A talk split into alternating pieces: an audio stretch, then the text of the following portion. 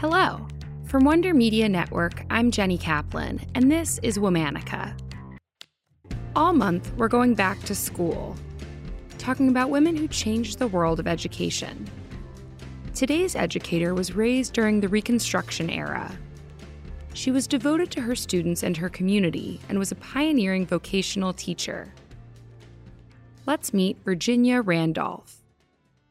There's some uncertainty as to Virginia Randolph's exact birth date.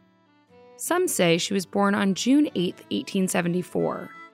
Others say May 1870 is closer to the truth. Regardless, we do know that she was born in Richmond, Virginia. Her mother, Sarah Elizabeth, was a domestic worker, and her father, Edward Nelson, was a bricklayer. They were both formerly enslaved. Virginia was one of four children. Virginia's father died soon after Virginia's youngest sister was born. Her mother was left to raise the family. She taught them how to knit, crochet, and clean. When Virginia was six, she started school at Baker School in Richmond. It was one of the first public schools in the city, and the first built for black students.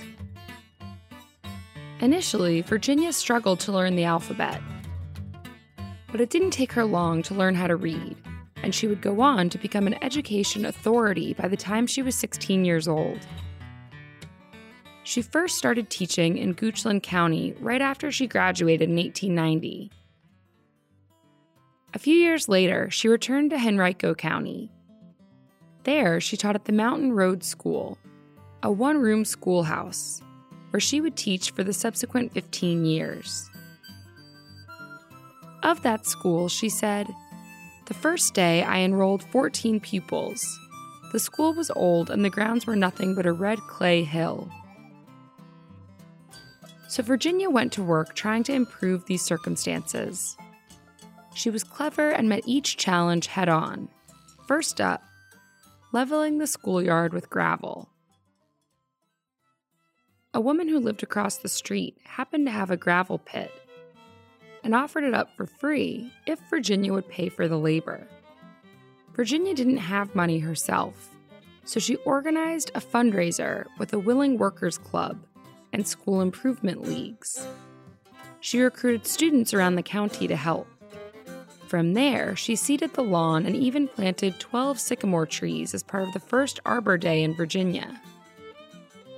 These trees became the first National Historic Trees of Virginia, and they remain today, except for the tree named after Judas, which had to be cut down to make room for a building addition.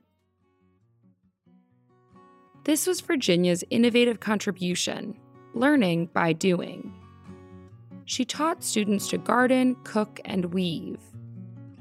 She believed in the importance of learning these manual arts in addition to academics and after visiting her students at home, she also implemented a hygiene education program. People started to take notice of Virginia's success.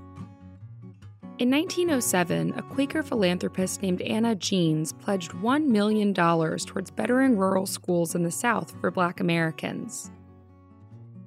In 1908, Virginia became the first Jeanes supervising industrial teacher in the South.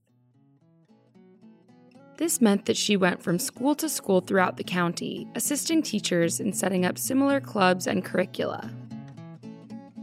After her first year of working, a summary report of her methods became known as the Henrico Plan and was distributed throughout the South.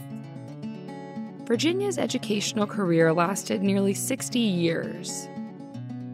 She retired in 1949 after serving as the supervisor of black schools in Henrico County. In that time, her one room school had grown from 14 students to 400. Virginia never married or had biological children. She officially adopted one child, Carrie B. Sample. Over the course of her lifetime, she also took in more than 50 foster children.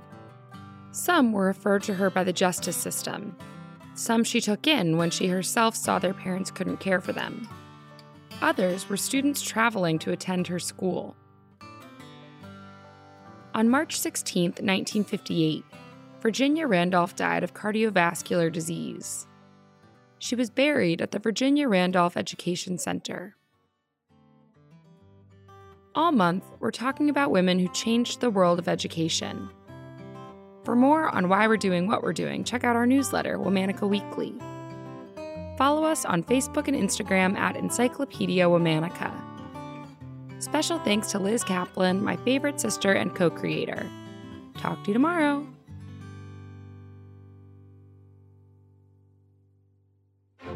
This month of Encyclopedia Womannica is proudly supported by UNC Greensboro. Founded as a women's college in 1891, UNC Greensboro presents She Can, We Can Beyond the Women's Suffrage Centennial. Through performances, films, lectures, and concerts, UNCG examines how the decisions from our past affect us today. Join the experience and learn more at shecanwecan.uncg.edu.